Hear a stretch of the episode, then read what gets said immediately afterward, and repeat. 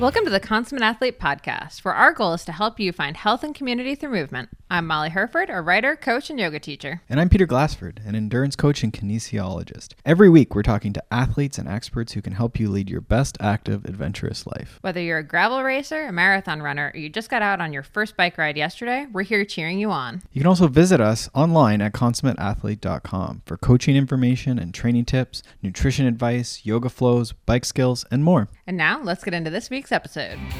Hello, hello. Welcome back to the Consummate Athlete Podcast. Peter, how's it going? It's going well. I've mountain biked several days in the row. I'm missing it's the weekend of it's Memorial Day weekend, I think, in the US right now. So it is Transylvania Epic uh, as a race we've done in the past. And I, I don't know, I'm missing being down at stage races. I feel like everyone I know is at TSE this oh, weekend. someone asked me if I knew anyone. I said I remembered a few names, but uh, No, it's I, I'm definitely having a bit of TSE FOMO. So. yeah, yeah. I mean, that's where we're living in, but I'm glad someone's doing it. This is good. Absolutely, This is good signs. Good signs. So, I mean, I was out. I rode with a friend, which is also novel for us here in Canada uh, right now. This is re- as we reopen, so that was really good. We were out riding and and trying to find some new things and put some new trails together in different ways, and just talking about the the state of the world and life and growing old and so forth. DW and I just sat on the beach and looked out at the water and also had deep thoughts about life. Right. Right. Okay. Well, it's been good. We you know we're we're coming closer, I think, to a time where we can be we'll re-announce sort of clinic dates and uh, session dates and stuff for those who are interested in that. I've gotten a few emails just when we might release that, and we're sort of still holding cards close uh, with our reopening here in Ontario, but we're we're getting closer. Um, so that's that's news. We've had a few posts up on the site this past week. We had the yard work one, which we did a whole podcast sort of around that in our Q and A last week. Uh, so if you haven't checked out the does yard work count as training post, you did one on support crew. Yeah, so this is actually a, a chunk out of our book, and I, you know, it's one of the ones that's more and more important. Uh, you know, as we get kind of into it to race season. So it's not talking about support crew like who's out there like in your like race you're doing in the race across America. You're doing not so much that like where you're picking your race crew. No, we're talking like your your club, your team, but also, you know, your your partner, your kids, your boss. Like pretty much the way I look at it is like everyone in your life is either, you know, supportive or or not supportive. I was just saying I don't really feel like there's a lot of neutral ground. You're usually like someone is like leaning one way or the other. Um, and you know, it's it's important to ha- to be surrounded by supportive people and you know, a lot of the time it just takes a conversation, right? Like you know, I know a lot of parents out there have kids who love watching them race and like, you know, love cheering on their parents and, you know, get get into it, get into the kiddie races, all that kind of stuff. Um, and you know, I know there's also parents whose kids maybe aren't as psyched on it because they don't really necessarily understand like what racing means to their parents.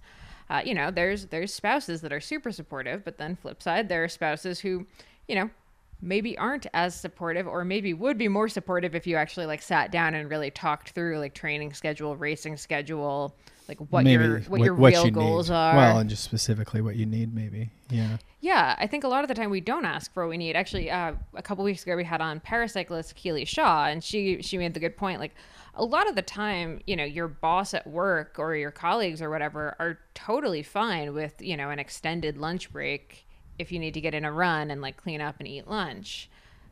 If you've asked for it, you know, obviously maybe you have to stay late or go in a bit earlier to make that happen, but like most people are like totally willing to support you if you've asked for what it is that you need but it's really easy to kind of get into this thing of like ah no one's supporting me and then you realize well you haven't actually like said what it is that you need in order to be supported Yeah, and maybe we're at a good time for that too, because in the past I know you know some people have tried it and like taken that nervous conversation, but in other people, you know, it just the this workplace doesn't change from nine to five, and they don't do work from homes, and they don't do extended lunches, and that's just the nature of it. But I, I feel like maybe there's some of these businesses are coming to terms with you know coming back to the office. This Mm-hmm. past week I saw a lot of like how many days do you want to go back to the office posts, um, and memes and such. So maybe it's a good time for that to ne- renegotiate and express these these needs. Yeah, exactly. So it's just kind of an interesting interesting thing to think about is like just looking at everyone in your life from the lens of you as an athlete. And, you know, it's I, I say like it's not that you have to have every friend needs to be a fellow runner or fellow cyclist. It's actually super important to have friends who aren't in that uh that group. I feel like. Okay. Um, but yeah, anyway, check that out. That's over at consummateathlete.com. Um, yeah, and then of course, uh, this episode is brought to you by Inside Tracker, uh, which is a fitness DNA and blood marker tracking situation. Actually, I'm super excited. Up here in Canada, you can get mobile blood draw when you when you order their test kit, which means like no muss, no fuss. Like you're sitting at home, you're doing your normal day's work. You get the knock on the door, boom, they take your blood, they leave. It's like a vampire on wheels. I don't know. Uh, and then you know you get back this lovely like customized sheet of you know where all your markers are sitting and you know what you can do sort of holistically to, to yeah, and they provide some recommendations right around um, you know what you can do with nutrition or lifestyle type stuff to if, if something is out of uh, which I really appreciate. the normal right Yeah. out of out of what is the word the range Yeah. out of your range. And I really like uh, on their thing. It's super easy to understand your actual results. It shows you sort of you know your your sliding scale of like low, medium, high, like and where you sit. And so it's not like boom, you're like you don't just get like you're low. It shows you sort of where you are on your your red light to green light situation. Right. Um, and I do like that it's it's all holistic recommendations. It's not like take XYZ supplement, take XYZ supplement, take X, which is how I feel sometimes going to either like doctor or even naturopath, to be honest. Hmm. Um, so I, I really appreciate that it's not a supplement driven set of recommendations because I really hate that. Right. Not that I dislike supplements, just like I don't like when it's like here's 800 things to take. It's the answer to everything. Yeah. Yeah. Yeah. Uh, anyway, uh, so definitely check that out. You can get 25% off everything in their store at insidetracker.com slash consummate. Uh, and you can get that link just over in the show notes at consummateathlete.com. Uh, so yeah, let's talk about today's episode. So some people might remember Hilary Spires from a trail running episode we did back in the fall, talking all things FKTs and running with friends.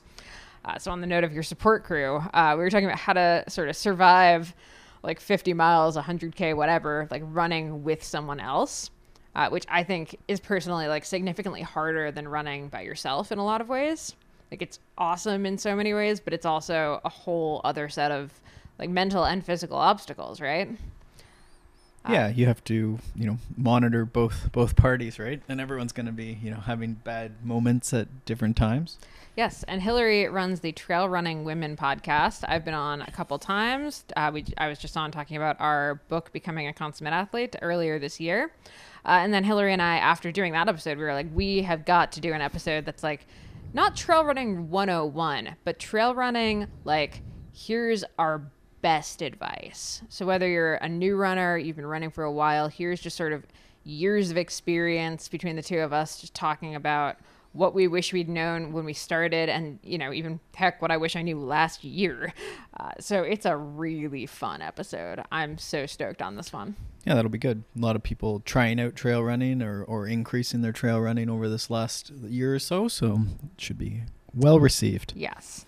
All right let's get into it. Enjoy this episode with Hilary Spires all right. Hello, hello. I'm Molly Hurford. I've been trail running for, oh my gosh, probably like almost a decade now. Although, honestly, my, my original trail running was probably on rail trail. And over the years, I feel like I have I've learned a lot of things from like my first, you know, 5K trail run to like a disastrous trail marathon to now like going out and just doing trail marathons for the heck of it. Uh, yeah, so that's that's me. How about you, Hilary? that was so good. All I could think was you can definitely tell that it's 9 a.m. where Molly is and it's 6 a.m. here. And I'm like, oh my God, I need to catch up on energy. Uh, I'm Hilary. I have been trail running for I have no idea how long, but running since I was a kid. I loved it always and did a trail race as like an attempt to do all 8,000 sports in the world. But I loved it so much, I just never did anything else. Um, and now I'm just engrossed in the community, obsessed, and want to run races, and there are none in Canada, and that's a bummer. And I think things are not any better over in Ontario. So we are jealous of you um, in the U.S. That's yes, I know, I know. Isn't it isn't it nuts right now? You're you're hearing about all of these trail runs that are happening in the U.S. and you're just like, oh, I have so much FOMO right now. It's it's awful. And like, yes, the first summer I definitely was like, oh, you learn to like run because you love it and do FKTs and all these fun things. But just the community aspect of like seeing people at a race and push to their limits that you just don't get um, on your own, I'm kind of missing for sure. A hundred percent. Yeah. No, it's funny. I was just talking to a friend last week who I had like met at a race two years ago. And I was like, oh my gosh, I haven't seen you in two years now. And we are just like, it's, it's bananas. And she's been out to Arizona racing and like all this stuff. And I'm just like, up here stuck. But you know what? I actually, I'll be honest, I think in this past year I've realized I'm actually pretty okay without racing. But you're right, I miss the community and like the hangouts of people for sure. Yeah, exactly. Like I don't know if you've done any FKTs or anything, but like I do like a hard effort. And the cool thing, well, actually, yeah, I was on your podcast with Katie. I was gonna say we've talked FKTs with you before. Yeah, and what I realized was that like in a race, you push because you're in a race, but running with Katie, who is faster than I am, like I would never run 80k at that like edge of my limit before, out of like fear of blowing up or just like it's really hard. Um, mm-hmm. But when it's instead of just being competitive and I'm super competitive, but like I don't want to let my friend down seems to be more of a motivation um, than anything. So it was like cool to find this other realm of like how to push as well. But anyways, that's a random tangent. Yeah. no, I love it. I love it. And so our our goal for today was to sort of talk about our our few uh, trips uh, tips for trail running uh, that we sort of wish we had known when we first got started. So we've we've made this list, and now we're just going to kind of I guess run through them and sort of talk about some of the the terrible things that have happened to us over the years and how you can avoid our mistakes. yes. And I love this so much. And this was Molly's idea because Tori and I get questions for our episode, also called Trail Tips. Um, but they're very, very specific. And I always have wanted to do like a recap of the basically the top 10 tips that we have that, like you said, before you get going, because there's a lot of people who want to know how to start trail running, whether they're coming from road or just the first time ever. So, yeah. do, do you want to start with our very first tip? Yes, because it is my favorite. so I'll, I'll lead that one off. And that one is ABS, which is always bring snacks. So trail running, unlike road running, you know, you could have a, a 10K trail run that could easily take you two hours, just depending on the terrain, depending on, you know, how muddy it is, how hilly it is, all that kind of stuff. Or, I mean, honestly, stuff happens, uh, you know, in a way that you can usually call for backup and get a pickup on the road if you're if you're bonking hard but if you're on the trail that's not necessarily the case. So i'm a fan of always stashing snacks uh, on me. No matter no matter how long or short you think you're going out for bring a little more than you think you need. If you are like planning to go for a longer one you know pack for like an extra hour's worth which is just like a gel or two. It's not you know it's not a huge amount just just so you have it. And definitely water always have water. Uh, I don't know about you, Hilary, but I've been out on some burly runs where suddenly I'm like, oh dear, I I should have brought a lot more than I that I brought. Yes, on both of those. So I actually have well, most people's vests have like weird little pockets in the front. And I think they're probably for like really safe stuff, like your car key or whatever. That's where I keep my emergency gel. So it like goes through the wash with my pack and it never leaves. So yep. it just lives there and it is never not there. Um, and then the water, yeah. So I have a um, filter flask, which is also a good uh, tip for people. You can just get one on Amazon so that you can drink out of kind of like any creek.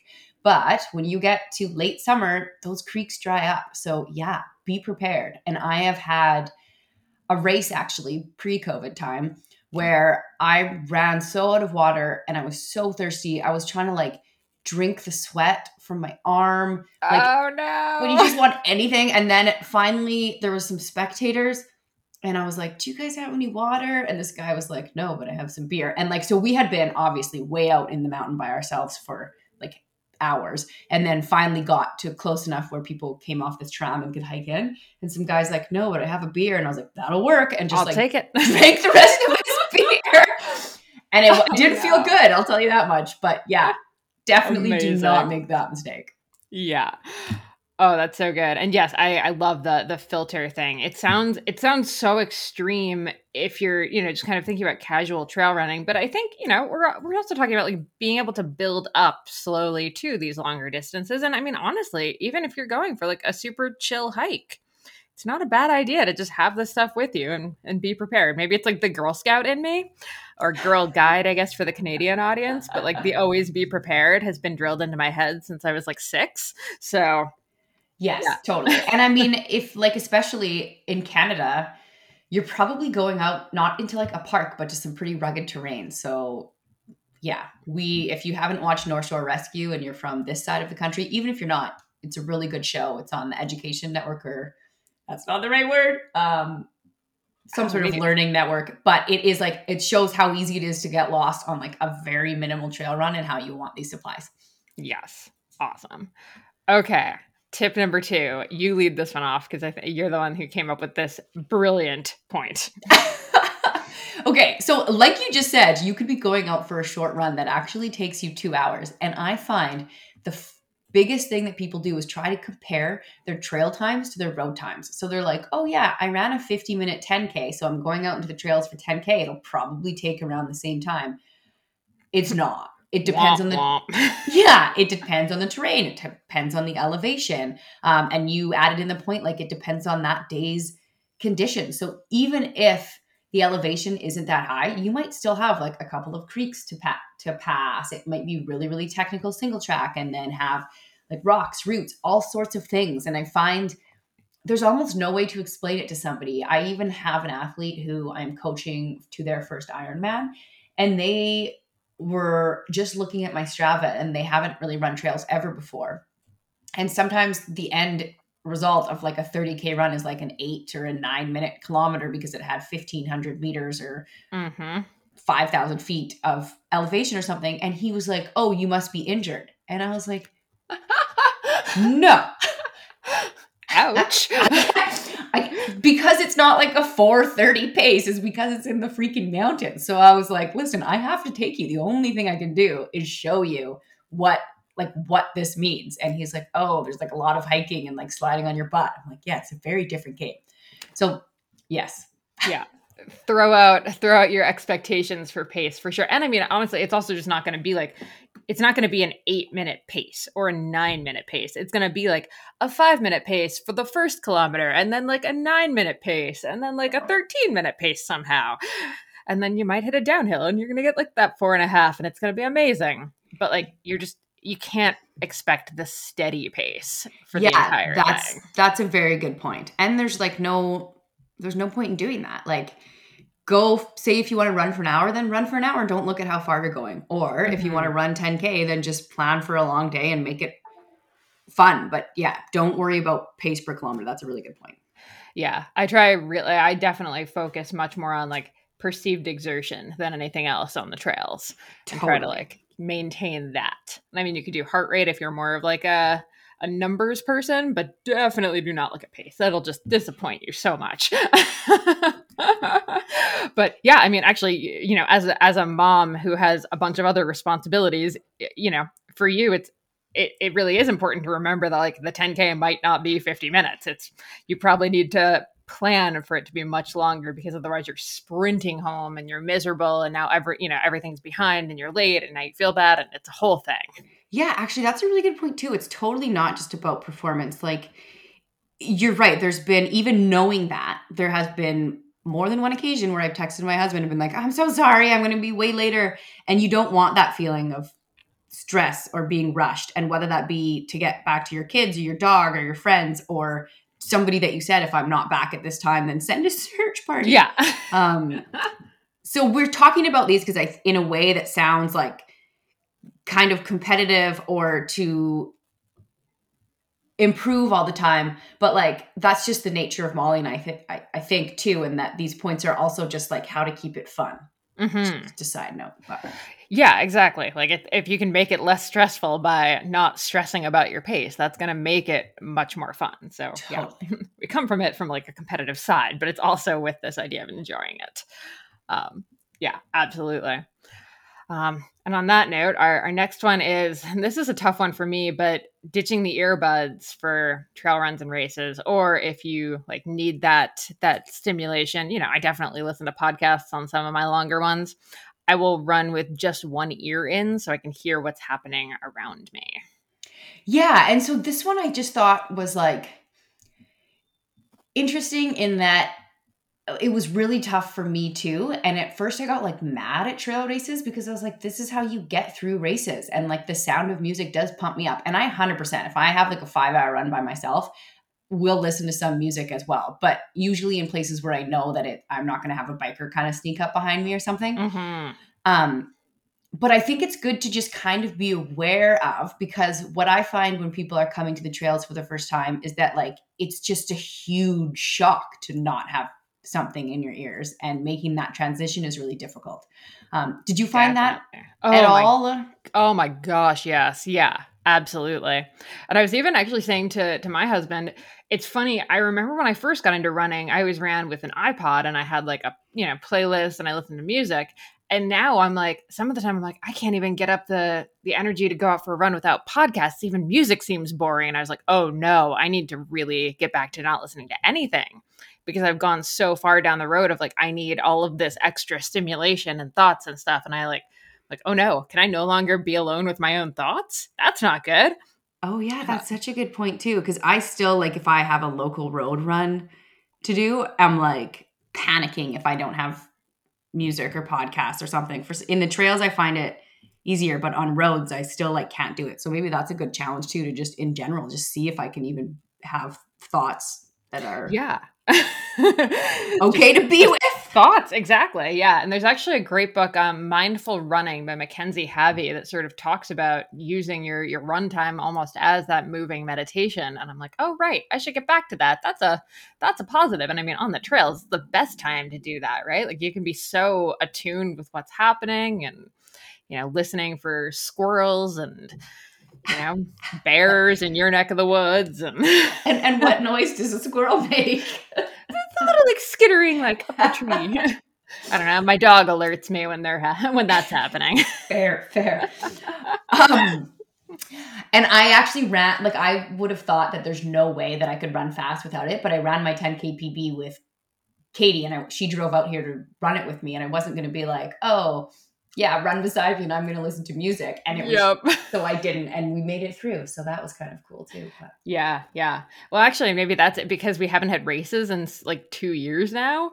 Um, it, it's harder and harder to run without them because I'm I'm used to putting in headphones for train like some of my training stuff, but I would never obviously race with headphones. Like most races don't even allow it, so you Well, have to get used to it. And that's where I came up with this point. Actually, I should have made that more clear at the beginning. Is that in trail races, because of the safety aspect, they don't let you, and that like you don't want to get to a race having ran with music your entire life, and then someone be like, "Oh, you can't have that here," and go have like this additional stress and panic. Um, yeah. you know what I mean? Yeah, Definitely. Although I usually try to figure out like one or two songs that are going to get stuck in my head for the the rest of the run and just roll with that. totally. Yes. Usually like the worst songs ever, but was- it gets you through. Just gonna say, unfortunately, recently it's like wheels on the bus. oh no. Yeah. Oh no. That's going to be in my head. It's going to be in everyone who just listened to this. Oh, we apologize. If they have a toddler, it's already in their mind. Fair, fair. On the Um, note of toddlers, our next tip is actually a Good segue. That was amazing. I will I'll let you do this one since you're Okay, more so your this, wheelhouse. yeah, like this is amazing. It's called Penaten, I think. So I have to be careful because I said this before and I kept saying Pantene, which is shampoo. So do not put shampoo as shaving cream. It's Penaten. Maybe I'll link to it in the show notes. It comes in this little blue container. It is freaking amazing. So I don't know if you get the, like the underboob bra chafing, but I used to have to do like KT tape and then wax over top um, and this whole rigmarole to not basically look like I got attacked by a cougar and be bleeding everywhere. Oh wow. Um, yeah, like it was bad, and I I know other people have had that same issue. Like Tori's got so many scars, um, and then just a few other random places. Like everybody's got these weird chafy spots. Hundred percent. Yeah. So I just realized how fast the diaper cream worked on my kid, and was like, I wonder if I just use a little bit of this, and it is amazing. Like it stays on the whole way. I don't have to reapply. Yes, it's white. That's kind of annoying. But other than that, there's no chafing. It is totally smooth. I don't have to rip KT tape off after, and I don't even need that much. Um, and it has been just the hugest game changer of my life. So if you have a problem area that like is really painful or even has um, like chafe on, chafing on it already, and then you have to go out for another run, which is almost kind of the worst thing. This Mhm. you don't have to put tape on that. This is like a nice, soft kind of healing thing that you can put on your chafing spots, and it is absolutely magical. So that is my. I should really be sponsored by them. I'm that obsessed. I love it. I love it. And yeah, I mean, I have I have the same thing. I have like underarm, I have like inner thigh issues, and I mean, I will I will also say like this is not a like only a certain body type has chafing issues. This is every single runner I know. Like no matter how tiny, how how large, like everyone has that one spot that is just to rub. Yeah, So- that the underarm is super weird. It happens to me at the beginning of the year when I first start wearing tank tops. Yep. And Yep. I think it's like rubbing against the material of the tank top on that skin. I, it must get so sensitive during the winter. And then it's fine by end of summer. But the beginning is just terrible. Yeah, and I have the same thing when I shift from leggings to shorts. Like same exact like first couple weeks are just awful. And so I actually use um Chamois Butt'r makes a chafe stick. So it basically looks like a deodorant stick and then just put that right on and super like similar to yours, super easy. Just no nonsense. This one is clear, which is really nice. So if you're putting it on your like thighs and you know you're putting it where like you don't have shorts, you don't have like random white marks on your legs, which is a plus. um, but yeah, that's been a, a game changer. And it, the game changer was actually admitting that I had issues with chafing because I, I felt like it was just like, no, I can't have chafing issues. Like, because you're so small. So you actually get it on your thighs too, which Yeah. surprises me. yeah, I'm a tiny person, and like, I'll, like I'll I'll say it, like my thighs don't actually touch if I like put my legs together, but when I run, they still do, and like the inside of my shorts still brushes on my skin, and when you're brushing on your skin for five hours or four hours or whatever, Yeah. it's gonna chafe. mine like mine always have touched. I have like big strong thighs but it never chafed before. Um, and then when i had a kid it's like changed where my like chub sits. And now it chafes every time and drives me crazy yes, so we're normalizing chafing here. It is Yes. a human thing. it is just a thing and especially this time of year when you're like i feel like i sweat more salt right now when my body's still adjusting to the temperature change and then things Mhm. like even out at the end but yeah, I would agree with that for sure. And that's also people are like, oh, uh, can I just run a 50k or a 50 mile? And I'm like, no, you have to like build up your skin. This is the stuff that I mean. It's like there, it's not just fitness. There are so many things that can go wrong. Yeah, exactly. And that's like not even mentioning the skin on your feet. That's a whole other like woof ball game. yeah, actually, I don't know if we have anywhere else. we don't talk about it. We don't talk about feet stuff anywhere else. We should talk about that real quick. So, Yeah. a huge thing is like, yeah, your feet will probably break down before your body does if you are a good long road runner and think that you can just switch over to the trails because they're going to get wet and there's different types of running um or sorry rubbing when you're going downhill and the blisters are a real thing and you have to build up those calluses mm-hmm. Oh my gosh, yes. Yeah, your feet will pretty much always be wet on trail runs, is what I've I've sort of come to realize and accept. And the first few times it's gonna be rough. Expect, you know, you're probably gonna get blisters, you're probably gonna have a black toenail or two. Your feet will get stronger though. There Yeah. is- there is light at the end of the tunnel. Totally. I think the important message is just like you have this very simple reminder on your body that you need to build up slowly or you're not going to have a fun long day out there. Yeah, yeah. And definitely when you're done with a run, if you are at like a trailhead or something, like get your shoes off and like let your feet breathe. Don't go home in your wet shoes. Oh god. it's it's like what I say to cyclists, where I'm like, if you finish a mountain bike ride and you're driving home, take off your bike shorts. Don't like sit in your sweaty bike shorts. Same thing for your your wet shoes on the trail. Just just let your feet air out a little bit. They're very pruny and very sad. Very sad. I'm like the queen of just after the run I just get naked in the parking lot and I've Hundred stopped, percent. I've Yep. stopped caring. Nobody minds. We all look the same. I want to be in dry clothes. Exactly. Exactly. And usually I like to start really early. Um, and then I will wear my pajamas to the trailhead and then change, go for my run because I'm too lazy to get out of them in the morning when I'm cold. And then after the run, I only have my pajamas to put back on, and then I'll like go into a store to get a smoothie, and I'm like, I'm such a bum, I'm covered in dirt in my pajamas. I know, I know. There's a bakery that I stop at, at at the end of my long runs, and I'm just like, oh my gosh, they must think I'm like just the grossest person. I want to apologize to them. On the off chance anyone from the Heavenly Cafe in Collingwood is listening, very sorry for showing up gross every time. Or yesterday, I drove my car and was like, something is dead in here, and then realized that it's just that my Oh. shoes were in the car and it's hot out. So Oh no. nope, just me. yeah, there's nice, nice smells. We're just taking a quick break from today's episode to talk to you about Inside Tracker. So, you want to take charge of your health and wellness. That's why you're here. You're trying to do all the right things for your body to get more energy, better sleep, and a healthy immune system, and you probably want to improve your performance. And of course, live a healthy, adventurous life for a long time. But it's confusing out there. There's so much information and misinformation, and what works for someone else might not work for you. You want a clear picture of what your body looks like on the inside, a clear measure of whether your diet and exercise choices are helping or hurting, and a clear idea of who and what to trust when it comes to health, wellness, and performance guidance. Founded in 2009, InsideTracker is the ultra personalized performance system that analyzes data from your blood, DNA, and fitness tracker to help you optimize your body and reach your health and wellness goals. The recommendations that come from the analysis are ultra personalized, and you can choose the ones that are most compatible with your lifestyle. Each recommendation is directly linked to a peer reviewed scientific publication. An InsideTracker doesn't just show the normal biomarker zones, they show you the optimal biomarker zones and numbers that are best for your body.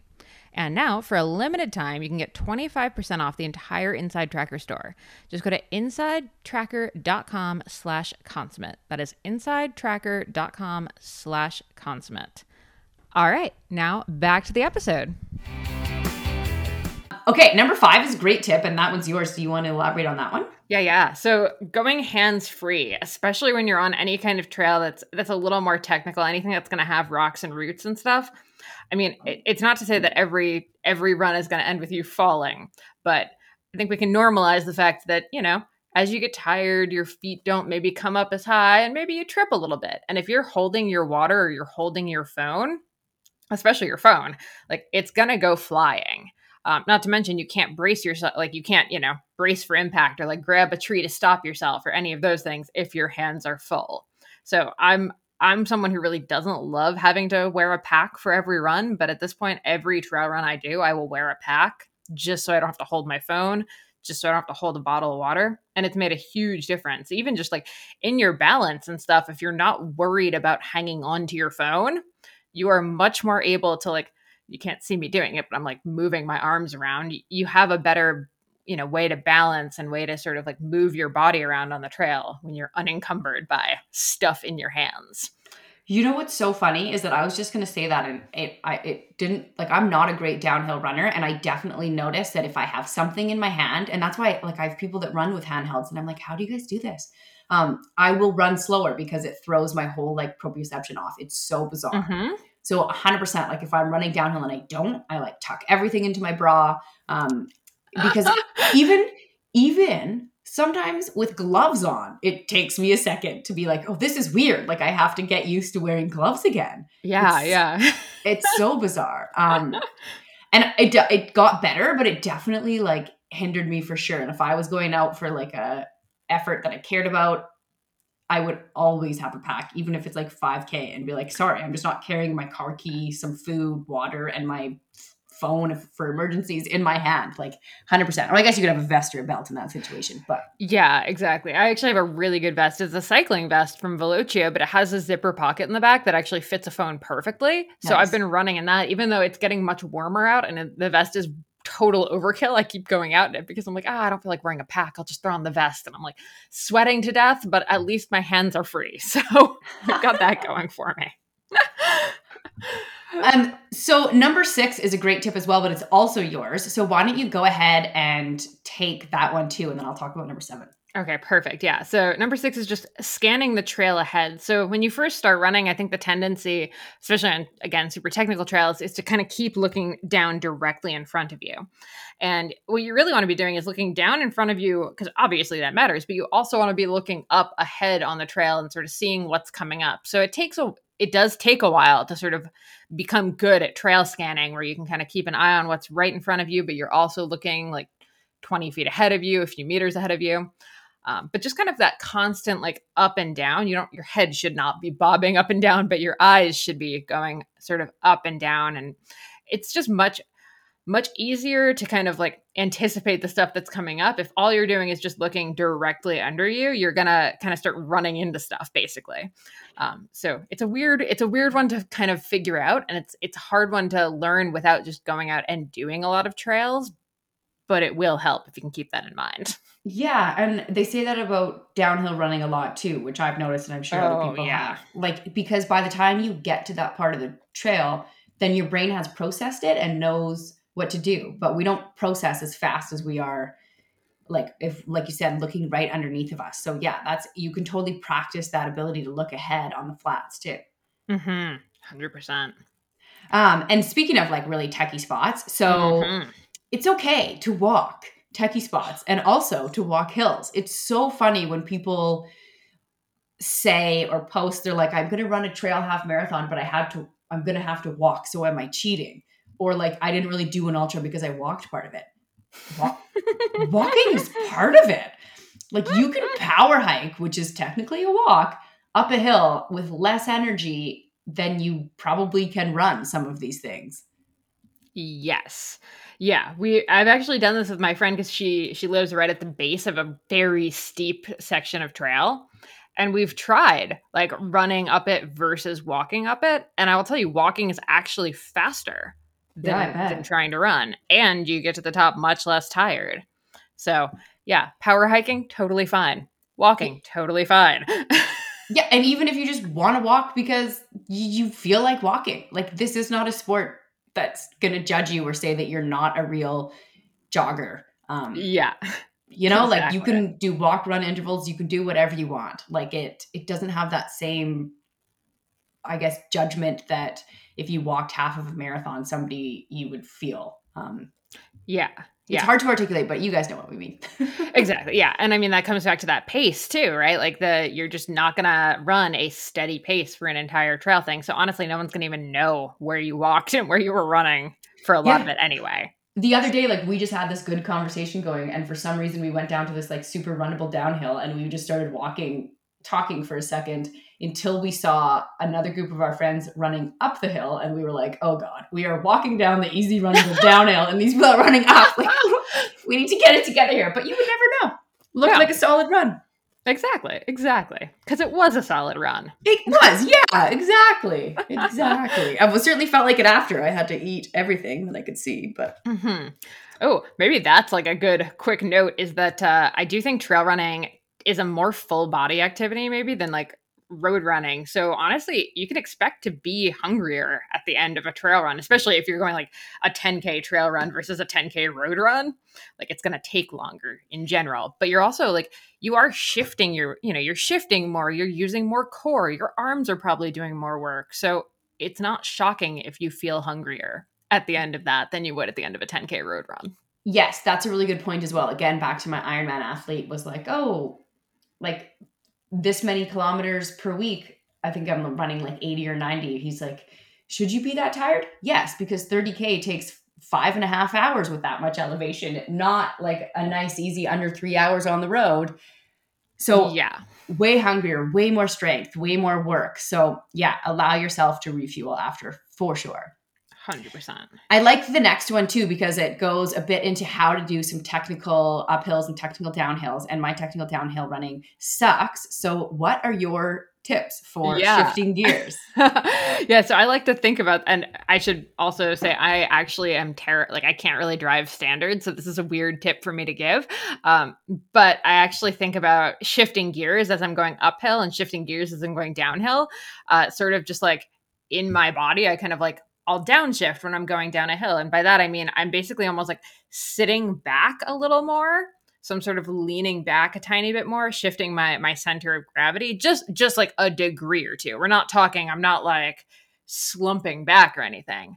But just sort of thinking about yeah downshifting into that and like letting my stride sort like letting my feet sort of just like fall naturally instead of trying to be like super controlled on it um, so that's that's when I'm going downhill, and then when I'm going uphill, I'll actually do sort of the opposite. So I'll like shift up, so I'm actually almost shifting, so I'm a little more forward. So you're sort of leaning forward a little bit more, and sort of leaning into the hill, uh, almost like when you're you know when you're a kid and you climb stairs, almost by like putting your hands on the stairs that are like in front of you. Yes, hundred percent. I definitely climb mountains like that now. Yeah, exactly. Like that's basically what I'm thinking. Even if I'm not actually putting my hands onto the ground, I'm basically like acting like I'm about to. yeah, yeah. Sense. You're just using gravity to your advantage. And I, I really like that because it's such an easy mental cue to just think about um, how your body should be relative to the ground. Mm-hmm. Yeah. And yeah, with with downhill running, I think the more relaxed you can be, the better off you're going to be. And it's it's a hard thing to learn because I mean, you're basically letting your body go like the more you can let your body just kind of go out of control the easier it's going to be but that's also like super hard to do. Um, so don't you know don't feel bad if you're not like amazing at just flowing down the hill. A lot of like you know people spend years kind of perfecting that. And if you come from like a mountain biking background, sometimes I think it's a little easier to kind of get that sense because you you know how to go downhill on a mountain bike, so it translates pretty well. Totally. Um, I've heard other people say that as well actually. And I like to ski really really fast. Um, and I have found when I'm thinking about skiing and I naturally kind of just let my body fall down the mountain, mm-hmm. it's softer and smoother. But when I think like I visualize snow on the ground if I'm running down a super steep section, like working on running downhill, and it just becomes so much simpler instead of like overthinking where you would technically want to step. And like you said, it's kind of just this like controlled falling. Mm-hmm. Yeah. And that's even where like the sitting back can be kind of helpful because if you think about like if you fall and it, or if you stumble, but you're kind of like in the back seat almost, you're more inclined to just like fall on your butt versus like fall forward. So it's it's less of an issue. Yeah, so totally. I think that kind of helps mentally. And, and then just just like pick small um small portions like so I run with Katie a lot and she's like the best downhill runner ever. So that's why I always feel like I need to get faster and faster at this. So I'll just pick like short sections and be like, okay, my goal is just like 30 seconds of being so outside of my comfort zone that I'm like scared shitless. then I can stop and it's just 30 seconds, but like that just slowly, bit by bit, increases your comfort zone until it's bigger. Yes, yes, I love that. Um, okay. I like this next one. If you are going to an unknown area, have a map. Yes. Yes. It sounds yes. so simple, but even knowing where I'm going, you can get turned around, it can get dark. Like safety has to be a requirement. Mm-hmm, exactly. Yeah. And I mean, a lot of, you know, a lot of people are like, oh, I have my phone. And it's like, yes, but do you have the map downloaded onto your phone? And a lot of the apps that have like trail maps on them, like Trailforks or AllTrails or any of those, I think you can actually, definitely with Trailforks, you can download like the chunks of map. And, you know, Garmin's the same. You can download a chunk of the map onto your Garmin. Um, so you want to have that downloaded. You don't want to rely on your phone having data because when you're, you know, out in the middle of the woods, you might not have data. So we really want to make sure that if you need it, you can pull it up or you have it printed out so you can see where you're at. Yes, 100%. So I have this example of like there's this local mountain that I run on all the time. I know the trails like the back of my hand. And my husband and I went up in November and it started to get dark and we realized that it was going to be way too dark to get to the one peak that we wanted to um, safely with what we had on us so that we would t- we turned around early um, and it was kind of like a loop course. One of our headlamps went out so we were like okay so we've got one headlamp. We know this easy trail that we're going to go down. But we took the wrong trail without realizing because it was so dark. Neither of us had the maps like pre-downloaded again because this is like i could draw it out for you freehand. Um, and so we're like okay let's open strava. We each had like a couple of bars and then at least we can see that little blue dot, like which direction we're heading, and we'll know which way to go. Mm-hmm. We ran the same trail together, right beside each other, both pulled out our Strava after probably three or four minutes. His blue dot went one way and mine went the other way. So we were like, oh shit. Um, so we literally just had to, I was like, okay, well, obviously we want to go down the mountain, but we know we're going to run into this creek. So we just like bushwhacked down until we got, and it was fucking scary on like yeah. a, a very normal route that I would do anytime. Um, and it is so simple. Like you can't fuck around with mountains. Yes, exactly. Yeah, like you have to treat that with respect. Uh, A hundred percent. Yeah, it's definitely easier to screw up. Like, have you ever had any close calls that were like life threatening?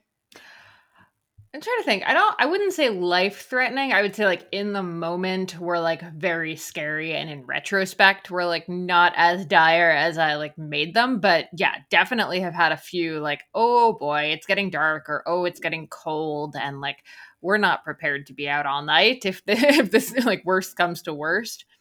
Um, yeah. Yeah. I had one where like we went up a trail that we know, um, and we took a different route to kind of cut up onto the top of the Howe Sound Crest Trail, which is like some big giant mountains. Um, and the trail kind of forked at one point, and Andy went one way and I went the other. And you know when there's like a trail that looks like it's been walked on, but maybe not that much, and there's kind of bushes on, on it, like overgrowing onto it. Mm-hmm. There was one like this, and I was walking along, and then it just stopped, and it was like hundreds of feet of the edge of a cliff. So I like grabbed onto the bushes beside me, and like my whole body went numb, and just like slowly stepped back, probably like a foot from the edge. Andy looked over because he came around the edge and like see saw where I went down. And we didn't talk to each other for like an hour where I was just going through my head, like, that was almost it. And he was like going through his head, like, okay, so he'd call North Shore Rescue, then he'd try to get down there, but there'd be nowhere I'd survive. So, like, how would he tell my mom? And like, what would we tell the kid later? Like, it was so freaky. And I mean, that's just kind of like a freak thing, too, where like you just have to be careful. But I guess the tip there is like, if I had been looking at my phone or been doing something dumb, like, I wouldn't have known that that trail ended. It was Yeah. crazy. And that gets into the scanning the trail ahead, not just Yes. looking at you down at your feet. Yeah, yeah, hundred percent. Like you just never know. And I don't say that to scare people. I think there's millions and millions and millions of safe trails to get started. But like even when you feel pretty confident, um, I think you can't forget these things. Definitely, definitely. Always be aware, for sure. Always have snacks and always be aware. Yeah. and of course, our our last major tip here is it sounds kind of almost counter to what we just said, but have fun because it's seriously like you might die. no, seriously, it's it's so much more fun and I, I'm going to say safer than road running in a lot of ways. And I think it's it's just such a great way to spend time out in nature and you know make your make your running and your workout much more of like a, a mental uh, reset, mental calming kind of thing and it's just it's just so much darn fun Yes, hundred percent. And I realized that yeah, we took a pretty intense turn there, but like that is so it's very rare for that to happen. But for the most part, I think too, people need to be less intimidated. So yes, have fun because there's a lot of beginners out there. And I know it seems like Instagram, everybody is like this fabulous trail runner who ever runs in the trails and they have $500 gear all over their body and they're sponsored by Salomon and Brooks, but that's not the truth. The truth is Mhm. that there are millions types of body shapes, personalities, skill levels, and they're all just out there enjoying the trails and it's can be way simpler than we make it. I don't know why it has this perception to be so intimidating because it's not. yes a hundred percent yeah and i will say actually to your point about instagram uh every run that i feel like i see on instagram it's always like that really wide stance like leaping kind of thing on the trails for some reason um like every runner is like doing this like huge like stride and i just want to point out that like that's not actually how most runners are That's running yeah, 99.9% of the time That was for the camera, 100%. Yeah, so do not feel like you need to leap like a gazelle. you're, you're allowed to have a more efficient small stride. So, yes, there's there's very little leaping, and people are flying far less than the Instagram setup run or photo that you see. Yeah, even though I've totally taken that one before. Oh yeah, we, we all have. Yeah, you still have to pretend that you can do it, but just the secret. Well, just telling you the secrets is that's not real. Yes, exactly. Um, yeah. So I think that that wraps up our tips. Any any last ones to to add here? No, I think the biggest thing is just to enjoy it, start small, and like if you want to just go for a fast walk first on the route that you want to run and test out, and then go for a jog, like that's a totally fair way to start. Um, and yeah, do you have any other tips you want to wrap up? And I also want to know, do you have any big goals coming this summer? Oh, yeah. Good good question. Um no, I mean, I think we pretty much covered all of my my top tips as far as big goals go.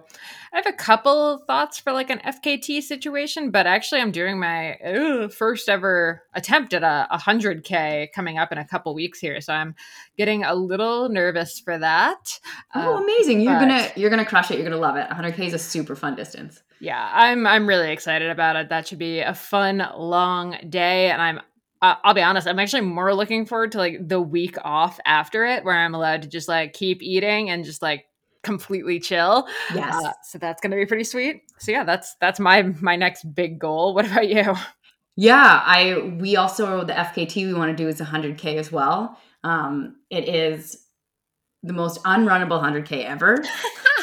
I love it. Current record right now is 16 hours and 47 minutes. That's how non-rentable it oh. Oh, amazing. That's yes. going to be a good one then. It's going to be super fun. Yeah. So more details on that when we get closer, but it will be a lot of me trying to go fast on technical terrain, which is like not my strong suit. So it's a totally weird goal to have, but hey, got to get out of your comfort zone, right? Yes. Fantastic. Well, um, um are you going to post all about your 100K? I'm stoked to follow along. I am, yes, of course. I can't why else would I do a run? if, not to, if, not to, post about it or talk about it at least. Um, I haven't actually been on Strava for almost a year now, which is like a whole other podcast episode. Oh my um, God. That's the next one we should do is the implications of social media and Strava on running. I think that would actually be an amazing one. We should yes, make that happen. Totally. So, if anyone wants to hear that, uh, definitely hit us up. Um, we're um, I'm over at the Consummate Athlete podcast and at Molly J Hurford on Instagram. And Hilary, what's uh, yeah, Trail Running Women podcast, and you can find me on Instagram at Hillsport55. And yeah, if you guys have any opinions, thoughts on Strava and how it's affected you, let's compile some uh, some comments. So send them in, DM us. We'll start a sheet and we'll talk about it. Amazing. Awesome. Hilary, this is so much fun. I yes. loved doing this. As always, it's so great to chat with you and thank you for giving me some early morning energy and have a fabulous week. Thanks so much for tuning into the Consummate Athlete podcast. If you enjoyed this or any of our past episodes, do us a solid and leave us a rating or review wherever you listen to podcasts. And check out our book, Becoming a Consummate Athlete, over at consummateathlete.com. Questions or comments? Find us over on Instagram at Consummate Athlete, and we will see you next week.